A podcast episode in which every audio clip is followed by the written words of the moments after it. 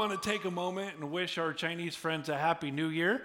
Uh, today is Happy New Year. One of the um, one of the best blessings, I believe, of our church is the diversity that we have, and it's a it's a huge blessing. I don't know if you know this. We have a huge Chinese fellowship that that is a part of this church. Uh, we translate all of our services into Mandarin every Sunday.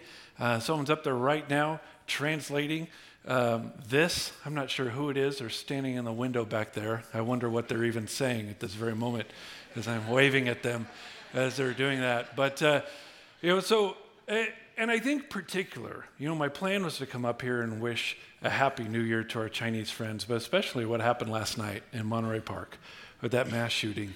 I think it's even more important. Man, I got to tell you, in, in Revelation, it paints a picture of the kingdom of God, every tribe, every nation, every tongue, every language coming together to worship God together. Man, if there is a place where unity and safety ought to be possible, it ought to be God's people and God's home on Sunday. So you take a moment and pray, pray with me, uh, not just for our Chinese community, but for those families um, that, are, that are devastated today. Let's pray.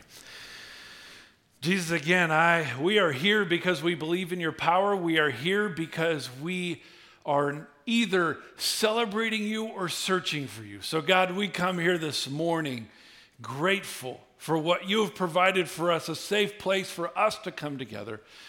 Broken people united purely on your mercy by your grace.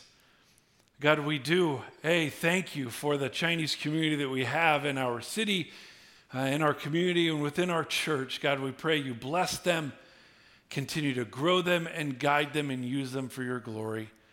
God, we also pray for those families devastated by the violence last night. God, we, we ask for your peace that's beyond human comprehension. God, for your healing and protection. We pray all these things in Jesus' name. Amen.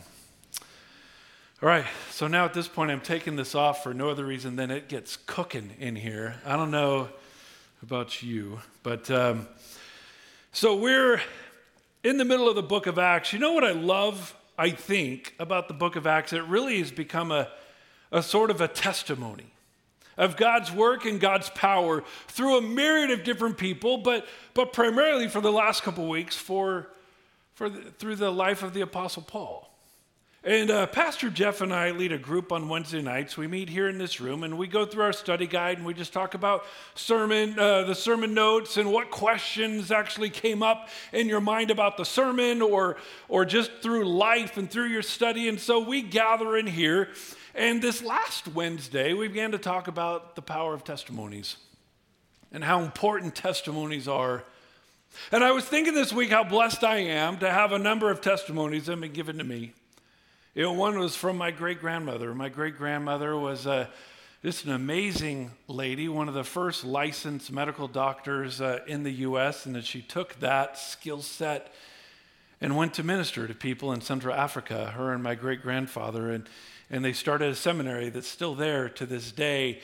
And my grandmother or my great grandmother really wanted to pass on to her children and to her grandchildren a testimony of God's goodness and God's work through a woman like her, all that God's been able to accomplish. So, near the end of her life, she wrote a testimony, and it was put in the form of a book. It's this book. It's called Stranger Than Fiction by Dr. Florence Gribble. Um, my grandmother wrote her testimony out, great grandmother, so the generations to follow would have a testimony of God's goodness and power at work through ordinary people.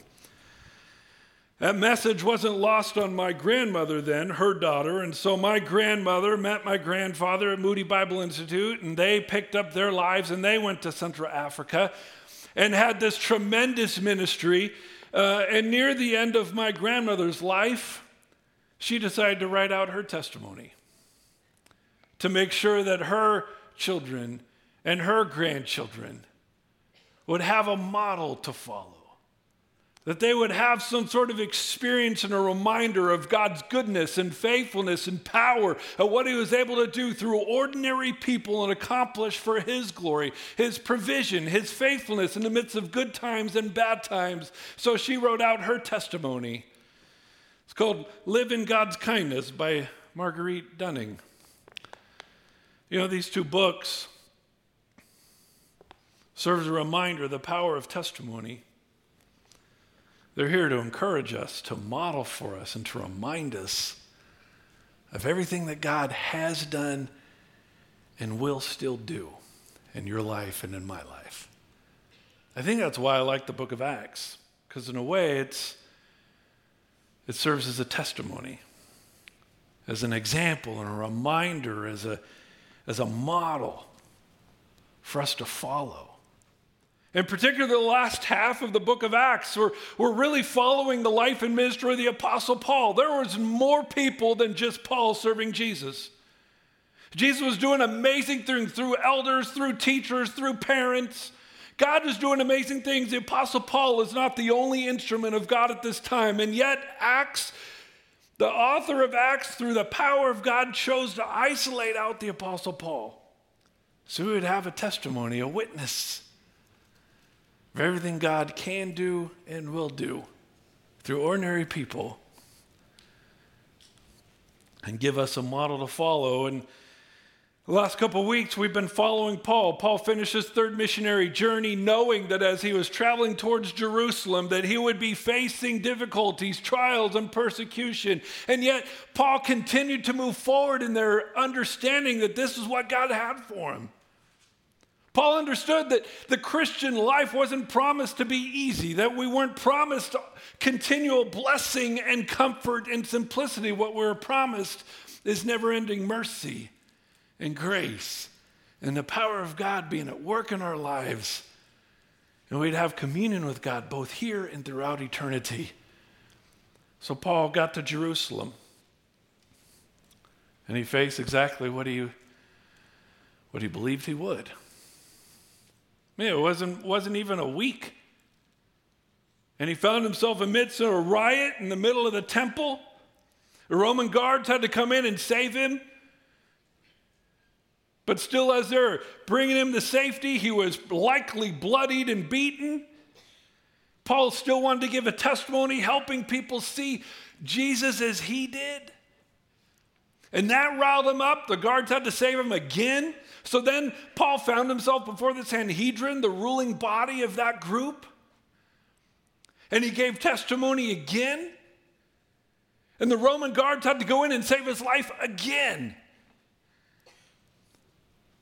because of the continued threat to his life. Where we left last week was Paul traveled to Caesarea, but not as a prisoner, more like a king, surrounded by Roman guards. There's this group of people that swore to kill him before they ever ate again. So we finished last week with them still starving, them still not eating. Meanwhile, Paul isn't in prison. He's in the official office of the governor, a sort of an Airbnb. Great food, house freedoms, a police escort, preparing and waiting to meet the governor. And that's where we pick up our story. If you have your Bibles, you can join me in the book of Acts. Acts chapter 24. Book of Acts is the fifth book of the New Testament Matthew, Mark, Luke, John, Acts. If it takes you a little bit to find out, it's okay. Just keep flipping pages. You'll look very spiritual. Everyone will assume you know what you're doing. So just keep flipping. Get to the New Testament, keep flipping around. You'll find it. Acts chapter 24. We're going to begin in verse 1. And in Acts chapter 24, what we're going to get is continuing to see the model and testimony of Paul. But in the model and testimony of Paul, we're going to get three reminders, three truths for our life as well. See, this isn't just a history book. This is a word of God used to, to continue to allow God to shape our lives as well. Here's how it starts Acts chapter 24, starting in verse 1. It says, After five days, after five days of Paul being in the Airbnb there with the governor, waiting for everyone to come up. After five days of waiting, the high priest Ananias came down with some elders with an attorney named Tertullus, and they brought charges to the governor against Paul. Let me hit pause and help you understand some of the characters. Number one, they're waiting to meet with Felix. Felix is the governor of Judea. He was known as a brutal and firm handed governor appointed by Rome to bring peace to this troubled region. The area of Judah, uh, Judea was going through a series of, of riots and struggles. There's a place of violence. There's this group of assassins actually going through this time period at this time. And, and Felix was set up to try to bring peace to the area. Rome just wanted peace. And what Rome meant by peace is you do what we say, and there will be peace. So Felix was established to go in there, and he was very violent and brutal as he put down uprisings. Like he did not mess around. The other character is Ananias, and we went through Ananias last week. Ananias is the current high priest of the people of Jerusalem. But he wasn't a descendant of Aaron as he was supposed to be. He was appointed at Rome, or was appointed by Rome. And Ananias was, new, was known to be, to be brutal. He was known for his corruption and his lust for power and his willingness to use violence, which was against scriptural mandates for that position. But Ananias didn't care. And so here you have this, this leader appointed by Roman Felix who was known for his violent and, and brutal pushing down of any sort of violence or issues, and you have Ananias who's willing to do anything. So now you see Paul going in front of these two people. And you got to know things aren't going to go well for Paul. Ananias brings an attorney. We won't get into attorneys here. Um, we'll just leave it at that. Attorneys back then are like attorneys now. We love them, they're great. We have attorneys here at the church, so no harm. Uh, no offense. We'll just keep going. I'm digging myself a hole. yeah, yeah, right? Verse 2. After Paul had been summoned, Tertullus, he's the attorney, began to accuse him, saying this to the governor. And I love this. Look at, listen to Tertullus. He says this Since we have through you attained much peace. Oh, Felix, you're so amazing. And since by your, Paul's just got to be rolling his eyes at this point, right? I mean, we've been following Paul for 23 chapters. Paul just doesn't fake things well. You ever know someone like that? Like he just doesn't hide his emotions. Since we have through you attained much peace, and since by your providence reforms are being carried out for this nation, we acknowledge in this in every way and everywhere, most excellent Felix, with all thankfulness. Felix, you're amazing. Look at everything you've done. Paul's got to be dying. But I don't want to worry you any further. I mean, I know you have a lot of work to do, Felix. Mr. Governor, you're incredible. So I beg you, grant us by your kindness a brief hearing. We don't want to take up much of your time. We know how important you are. Verse 5 For we have found this man a real pest and a fellow who stirs up dissension among all the Jews throughout the world, and a ringleader of the sect of the Nazarenes. He even tried to desecrate the temple. And then we arrested him. Hit pause. Here's what Tertullus, an employee of Ananias, is coming before Felix. First things, Felix, hey, you're so amazing. I don't want to bother your time. We, we just want to bring something real simple to you. And they bring one main accusation against Paul he's a pest. He's a nuisance. Man, he's like a plague to existence. Like he wasn't saying like, oh, he's just like a little kid who just won't quit hitting the horn. No, no, no. This guy needs to be exterminated. This guy is a plague within humanity. And then he gave three reasons why. Number one, he's a fellow who stirs up dissension. Hey, Paul, he's, he's guilty of treason. He's going around stirring up trouble, trying to bring people to revolt against Rome. Paul is an enemy of the state. That's what he's saying. And I just want to take a moment and just make sure everyone remembers everything we've seen about Paul now through verse 23 or chapter 23 and what we've learned through other books. Has Paul ever threatened Rome? Paul's teaching is actually to the contrary, right? Paul's saying, listen, those leaders of Rome, speaking of, of Nero, who they call Bloody Nero, not a good guy, Paul's like, listen, you need to submit to them. They're the authority that God established. Submit to them until they command you to disobey a direct command of God. It was the Apostle Paul who said, As it pertains to you, whenever possible, be at peace with all people. Listen, I know there's a lot of kooks out there, Paul says. You be the peacemaker.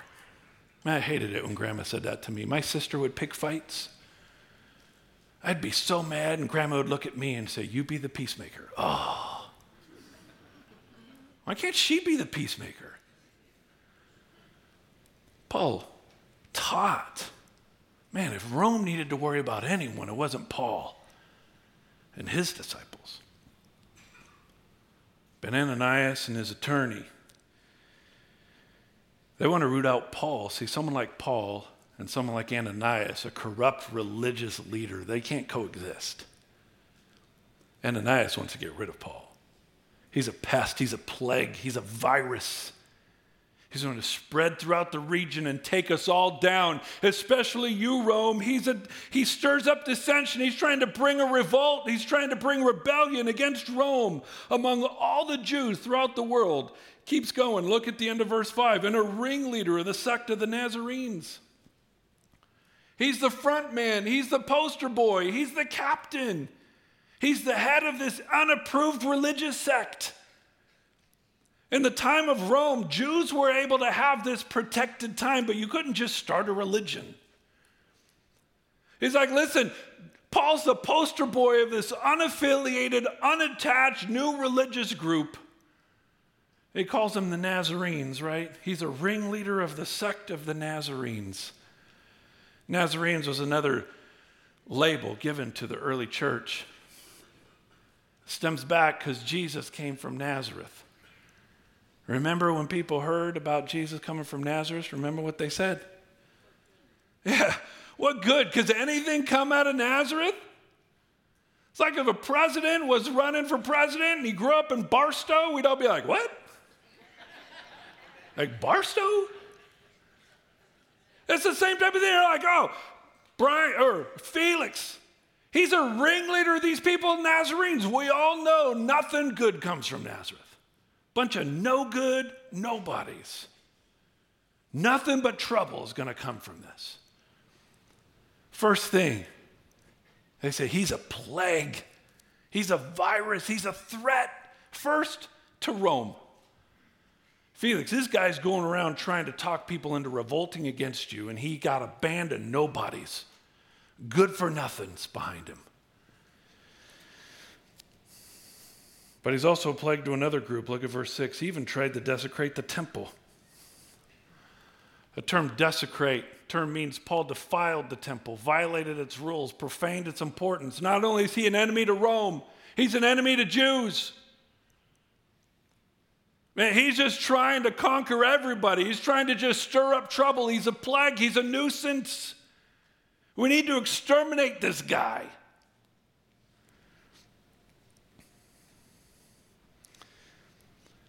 Story continues, middle of verse 6 says this We wanted to judge him according to our own law. Hey, Felix, we're trying to do you a favor. I know you're busy. So we're trying to handle this ourselves, but Lysias, the commander, came along and with much violence took him out of our hands, ordering his accusers to come before you. By examining him yourself concerning all these matters, you will be able to ascertain the things of which we accuse him and the Jews also joined in the attack, asserting these things were so. So the attorney of Ananias, the high priest, comes and says, Hey, we're going to handle this for you. We hate to bother you with little things. Like, this is so obvious. We're just going to handle it ourselves. But your commander, your Roman soldier, kept rescuing him from us. So now we're here before you. I want to make a little interesting note in some of your Bibles, the second half of verse 6 through 7 through the first part of verse 8, you might see little brackets around. It might have an asterisk, it might have a little note off to the side.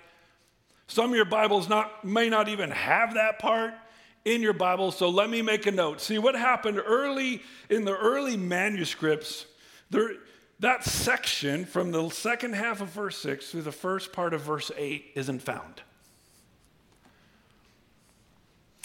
So, what most people think happened is you have a scribe. Back then, they didn't have printers. Back then, they didn't have the printing press, right? So, they had guys actually write out Bible by hand. You're lucky we're not in those days. My handwriting's awful. So, at times, these scribes tried to add some notes to make sure that we understood the heart behind Ananias and the people. So, what, we, what most people think is there's a well intended scribe later on in the process added that little section. And when people hear that, they're like, what? Like there's parts added to the Bible? Like, how can I have, ever have confidence in the Bible? Like, now, how do we know other stuff isn't added? How do we know other stuff isn't deleted? How can we have confidence in Scripture? So, let me just make a little comment. We have thousands of Greek manuscripts. And roughly like 98, 98.5% of them say the exact same thing. Accents, word uses, spelling. Like there's actually something where one scribe misspelled a word, and then there's a number of manuscripts afterwards, people misspelled the same word. Like they were so focused and committed to writing every little piece of scripture the same because they understood its importance. Rarely, very rarely, there'll be a time to where a scribe usually adds a little piece or deletes a little piece to add clarity. Never do those little moments of rarity change the meaning of the text, the direction of God. So you can have confidence in your scripture. You can have confidence in the Bible. And I love the fact that the New American Standard and most other Bibles actually add that note. Man, they are so confident that this does not erode confidence in scripture. Relax, you can trust the Bible. At the end of this first section, the lawyer represents their complaint to Felix. Paul's a nuisance, he's a pest, he's a virus, he's a plague. He is a risk to the very humanity and, and institution of Rome and Jew. We need to get rid of him. He needs to be exterminated. And we would have handled it for you, Felix, except your boy over here kept rescuing him from us. God knows we tried three times. In fact, we had a whole group over here ready to just assassinate him. But now he's here. So, Felix, we leave it to you. Excellent, Felix. You're so smart, good looking, so busy, doing good work. You need to get rid of Paul. I was thinking as I was reading that, I was reminded, you know, Jesus made similar promises to his disciples. Like this shouldn't have been a shock to Paul, and I don't think it was. Listen to some of the things Jesus, Jesus told his disciples. This is Matthew chapter 5. Listen to what he said early in his ministry. It's from the Sermon on the Mount, one of the most famous sermons of Jesus, right? He said, Blessed are those who have been persecuted for the sake of righteousness. For theirs is the kingdom of heaven. Blessed are you when people insult you and persecute you and falsely say all kinds of evil things against you because of me. Anyone feel blessed during those times? Man, I've been falsely accused. I don't feel blessed. Jesus telling his disciples, Blessed are you, rejoice and be glad. Woohoo! For your reward in heaven is great, for in the same way they persecuted the prophets who were before you. Look what he said a few chapters later, Matthew chapter 10. Jesus said, You'll be hated by all because of my name. It's the one who has endured to the end who will be saved. Listen, everyone who wants to be a people pleaser in America, there's a reality. Man, people are going to hate you because of what you stand for, because you stand for Christ. Why does Jesus know that? Because they hated him. He healed people, they hated him. He fed people, they hated him. He forgave people's sins. He gave them freedom beyond what anyone else, any earthly human institution can give, and yet they hated him. Look at the Gospel of John recorded Jesus saying, John 15 says, If the world hates you, you know that it has hated me before it hated you. If you were of the world, the world would love its own. But because you are not of the world, but I chose you out of the world, because of this, the world hates you. I mean, time after time, Jesus is warning his disciples listen, not everyone's going to love you. People are going to spread lies about you. People are going to try to undermine you. People are going to try to persecute you because of who you're committed to. If you live a life reflective of Jesus, don't be surprised if. Paul said the same thing to his young protege Timothy, 2 Timothy. Look what he says Indeed, all who desire to live godly in Christ Jesus will be persecuted. Wasn't just Paul, wasn't just Jesus. Look at what the apostle Peter said, 1 Timothy 3:14. Oh, that's right. Thank you, Daniel. We're supposed to turn there. So put your thumb in Acts. I get all fired up, I forget these things. Put your thumb in Acts, flip over to the far right of your Bibles. The book of uh, 1 Peter, chapter 3. 1 Peter, almost to the very end of the Bible. 1 Peter, chapter 3,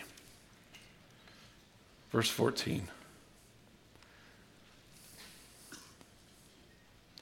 1 Peter chapter 3 Verse 14. Look what Peter says to the early church, who is in the midst of being persecuted, by the way. Peter says this even if you should suffer for the sake of righteousness, you're blessed. Don't fear their intimidation, do not be troubled. Right before that, verse 13, look, he says, Who is there to harm you if you prove zealous for what is good? Throughout Scripture, there's a directive, there's a, there's a teaching, there's an expectation, there's an understanding. Be ready for accusation. It's the first reminder for our lives. Be ready for accusation.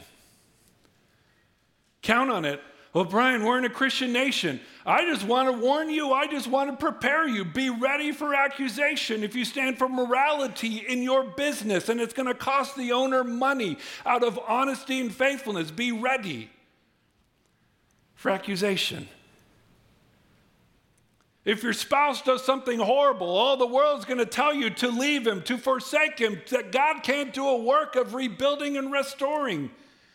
And if you in your heart feel like God is saying, No, God wants to do a work in my marriage, be ready for an accusation. Be ready for people to not agree. When all the world goes to cancel this person for something you agree with or don't agree with, and you still choose to love them and respect them and have dialogue with them, be ready for people to say things about you.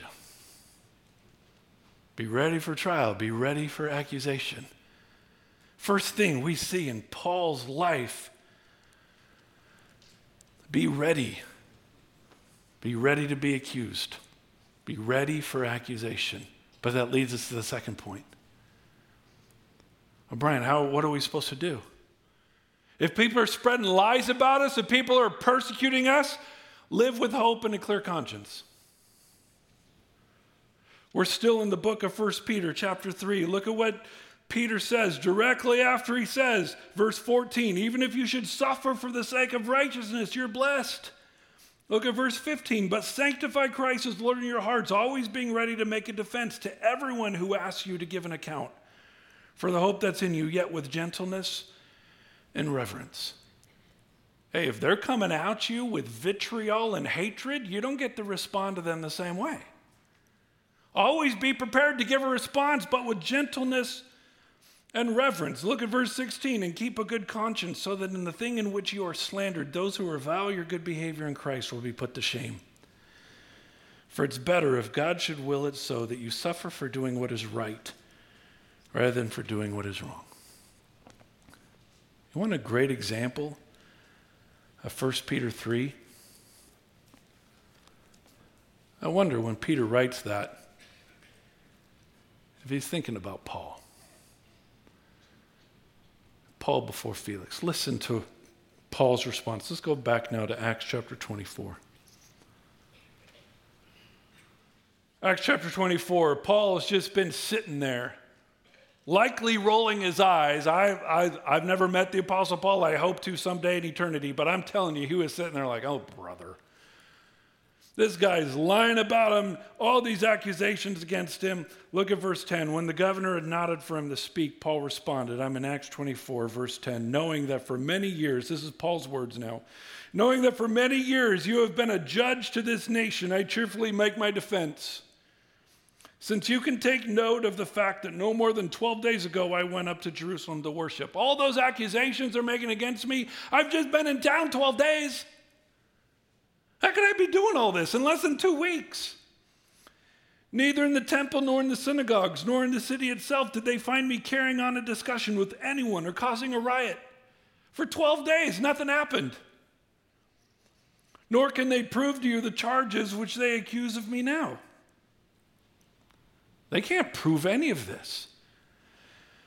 Look at verse 14. But, big biblical but right there, but this I admit to you According to the way which they call a sect, I do, des- I do serve the God of our fathers, believing everything that's in accordance with the law, and that is written in the prophets, having a hope in God, which these men cherish themselves. There shall certainly be a resurrection of both the righteous and the wicked. In view of this, I also do my best to maintain always a blameless conscience before God and before men. Now, after several years, I've come to bring alms to my nation and present offerings, in which they found me occupied in the temple, having been purified without any crowd or uproar.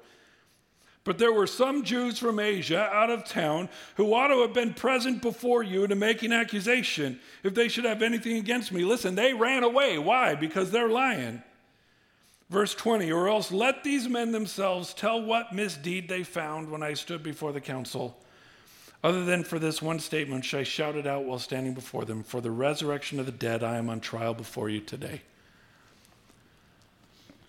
I love Paul's response. He looks at Felix in the eye and says, Listen, I'm not guilty of anything they're saying. Let them try and prove it. Paul says, But if I am guilty of anything, I'm an instrument of God. If I'm guilty of anything, I'm an instrument of God. Look back up at verse 15. He says, Listen, I live. Listen how he describes his life. I live having a hope in God, which these men cherish themselves, that there shall certainly be a resurrection of both the righteous and the wicked. I have this hope in God. I have this viewpoint that this is not the end of everything, that this life that we see, that my big home and my nice cars and my successful kids, that's not the end of life. There's going to come a point to where I am brought up to answer before the God of all creation. Paul says, I live in a hope of that. Everything else here is going to burn. I have this hope of the resurrection of the dead for the righteous and the wicked. Paul, in another section of scripture, would say this I, Jesus came.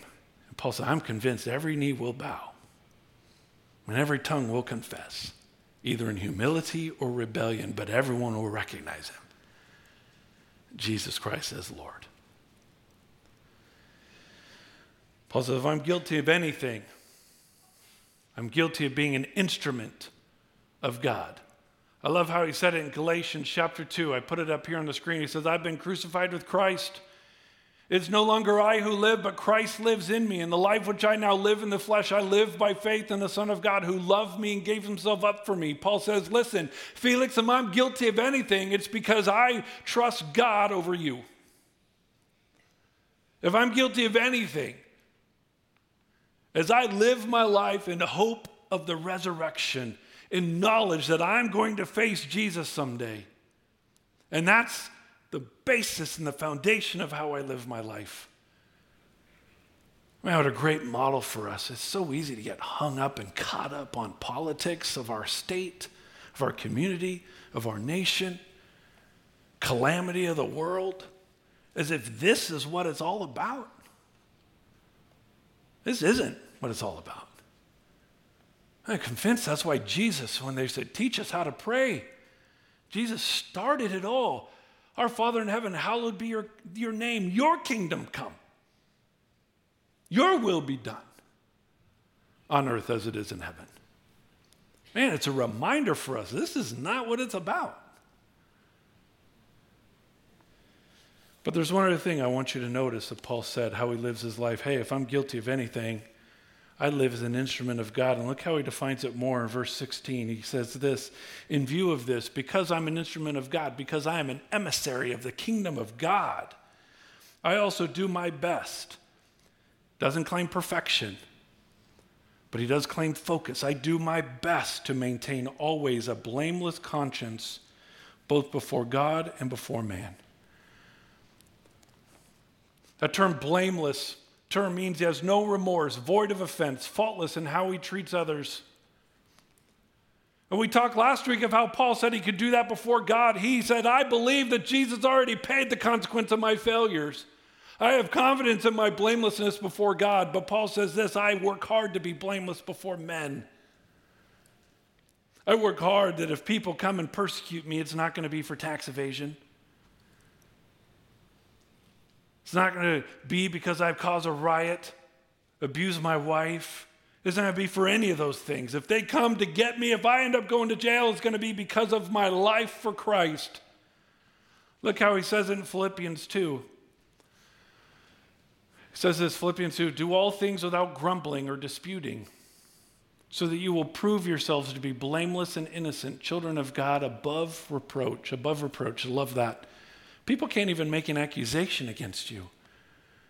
You live a life so committed to purity that people won't even believe it when someone talk to you, talk about you. He says, in the midst of a crooked and perverse generation, among whom you appear as lights in the world. We are not the first Christians living in a kooky culture. Paul directs Christians back then, modeled it in his life. And Scripture directs us today live your life in such a way that if they persecute you, it's for righteousness. But work hard to be blameless before men. Don't grumble. Quit complaining.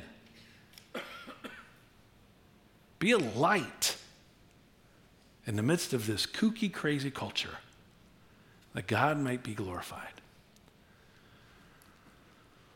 Paul's defense is simple Search me and find my crime. I have nothing to hide. And if you do find anything, I guarantee you it's because you and Jesus disagree. That's Paul's defense. Look at Felix's response, verse 22. But Felix, having a more exact knowledge about the way, put them off, saying, When Lysias the commander comes down, I'll decide your case. Then he gave orders to the centurion for him to keep him in custody and yet have some freedom and not to prevent any of his friends from ministering to him. So, in other words, Felix says, I'm not going to do anything about this, but I can't send him back. So he gave him a set up a little Airbnb there in his governor's mansion. Great food, private chef, freedom, police escort. You have access to an office, let your friends come and go as they please. I mean, Paul ends up having this totally awesome experience right there in the governor's mansion of ministry. Now, I'm not saying that, I mean, Paul's not pleased. Paul's still a prisoner, but he's a prisoner of comfort. God is meeting his needs, providing for him, and bringing safety. Two things we can learn from Paul's life. Number one, be ready for accusation. Don't be surprised when they come after you. But live with hope and a clear conscience. Man, if they come after you, make sure you have a life that if they complain about anything, it's because they disagree with Jesus. But there's one last thing I want you to see. Look at verse 24. After all this is said and done, but some days later, Felix arrived with Drusilla, his wife, who was a Jewish, and sent for Paul and heard him speak about faith in Christ. But also, as he's discussing righteousness, self control, the judgment to come, Felix became frightened and said, Go away from the present. Uh, for the present, and when I have time, I will summon you. At the same time, too, he was hoping that money would be given to him by Paul. Therefore, he would he used to send for him quite often and converse with him. Here's the situation: there must have been something going on so Felix and his wife come and talk to Paul. There's something you need to know about these two characters. You already know about Felix. Here's Drusilla. Drusilla's great grand, her great grandfather was King Herod, who tried to kill Jesus when he was born. Remember that story? Her great uncle was the one who killed John the Baptist and mocked Jesus. I mean, she comes from a history of people that aren't super happy about Jesus and the way. So Paul's under house arrest. Here comes Felix, who isn't who is known as trying to blot out any indiscretion. Drusilla, who is against the way historically through her family, and they come and start having conversations. Verse 25 says he's they're discussing they're having give and take, they're having conversation. There's Paul with the governor of all of Judea and his way hating wife having discussions about the gospel. And look how Paul Paul gets right to it. He says, "Listen, they're discussing righteousness, the standard of God. They're discussing self-control. How despite our best efforts, we are unable to reach the standard of God on our own. I was thinking this week, I wonder if Paul shared with Felix what he shared at the church of Rome. Look what he said in Romans chapter 7. He said this. Says, I know that nothing good dwells in me, that is, in my flesh, for the willing is present in me, but the doing of the good is not. The good that I want, I don't do, but I practice the very evil that I don't want to do. He goes on, he says this, but if I'm doing the very thing I do not want, I'm no longer the one doing it, but sin which dwells in me. Later, Paul says, Oh, wretched man that I am, who can save me? Paul's having this discussion with Felix. Listen, here's the standard God desires and expects. Here's our best. He talks about righteousness, self control, our inability to meet that standard. And then look what next.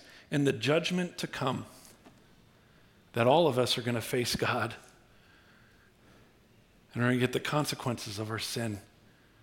I'm convinced Paul would share this verse the wages of sin is death, but the gift of God is eternal life through Jesus Christ our Lord. And look at Felix' response. See, we expect him, we expect him to, to respond and say, Oh my gosh, how can I be saved? In the interest of time, we won't turn there, but isn't that what Philippian jailer remember chapters before? He was afraid, he was frightened. And that Philippian jailer said, Oh my gosh, how do I get saved? Look at Felix's response. He was frightened. The Greek term, he was trembling, he was shaking. He definitely understood the gospel and the judgment of God. He was sitting there having a panic attack right there at the moment. And we're expecting say, okay, Felix, do it, do it. Receive the grace of God. Be reconciled.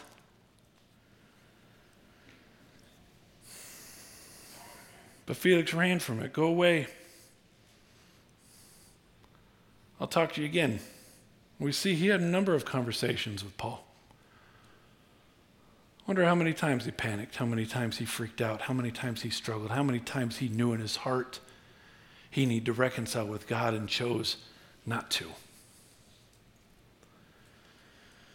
Look how it ends, verse 27. After two years had passed, this is going on for two years.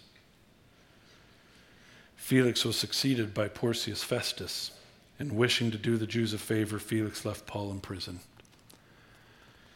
Paul left, Felix left Paul in that situation for two years, and they constantly had these conversations, often.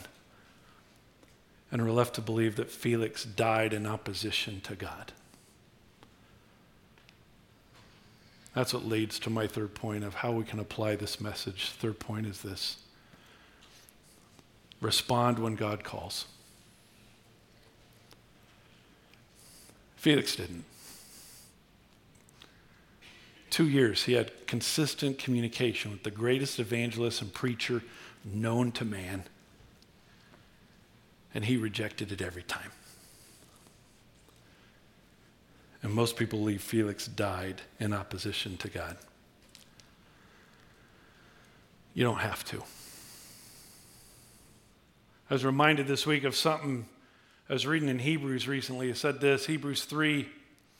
Therefore, just as the Holy Spirit says, Today, if you hear his voice, do not harden your hearts as when they provoked me, as in the day of trial in the wilderness, where your fathers tried me by testing me and saw my works for 40 years. Man, don't be like the Jews when they're walking through the desert. They know God's talking. They can see the pillar of fire, the pillar of smoke. They know God's at work and they chose to harden their heart and do their own thing. So I just want to encourage you if you're here today and you've yet to be reconciled to God, maybe you've been here a couple times and you feel like God is calling you. The fear of judgment continues to weigh down your heart. But you've never had the guts or the courage to step forward and reach out to Jesus. Today, you can be reconciled to Jesus. But before we do that, I want to show you one more thing. See, Hebrews continues. Look at what it says, verse 12 and 13 says, Therefore I was angry with this generation. Oh, next verse, Danny. Take care, brethren, that there not be any one of you an evil, unbelieving heart that falls away from the living God. But encourage one another day after day, as long as it is still called today, so that none of you will be hardened by the deceitfulness of sin. That was written to Christians.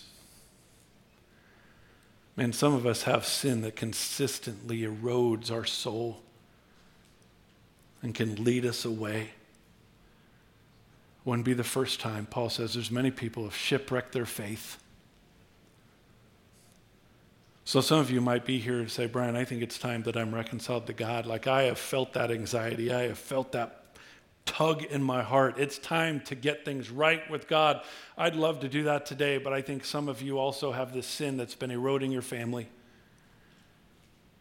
It's been eating away at your soul. Don't let that go. Because this stuff can just lead and guide you away, harden your heart, and deaden you to the work of the Spirit in your life. My question for you how do you need to respond to Jesus? See, I think the most tragic part of this story isn't the false accusations against Paul, but the fact that when it's all said and done, Felix still died separated from God. How will you respond today? Let's pray.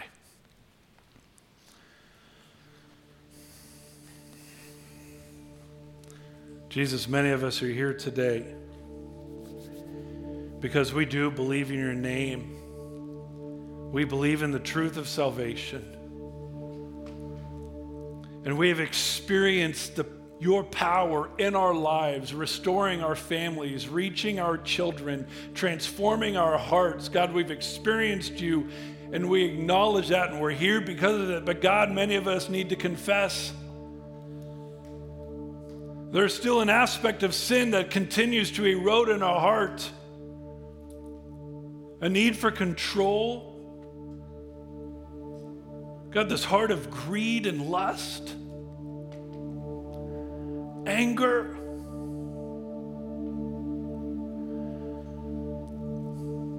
God, we bring our failures to you.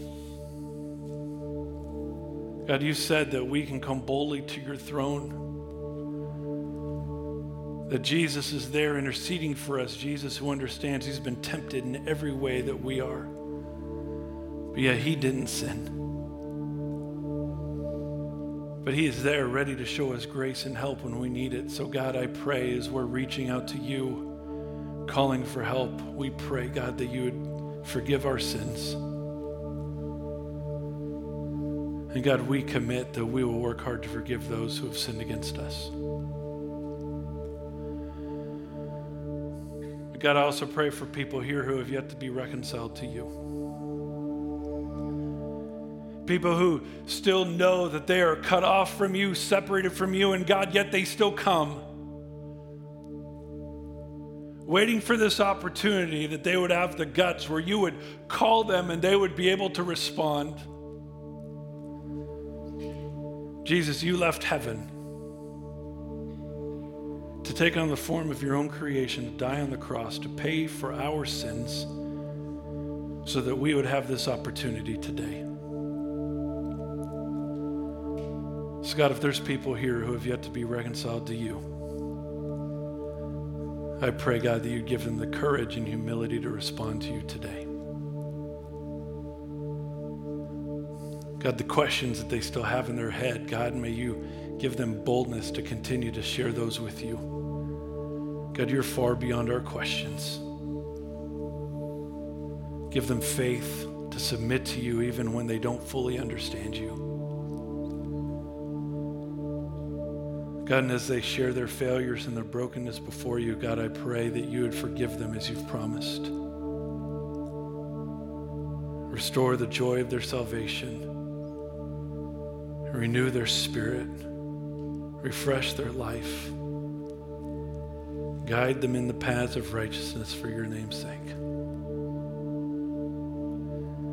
And Jesus, may you give them the Holy Spirit as you've promised, that a peace that's beyond human comprehension would flood their soul and their life as they seek to honor you from this day forward.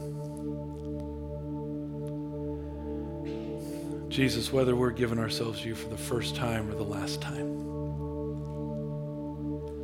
we ask God that you hear our prayer. Transform our hearts. Renew our minds Open our mouths that we might proclaim your glory and worship your greatness. We pray all these things in Jesus' name.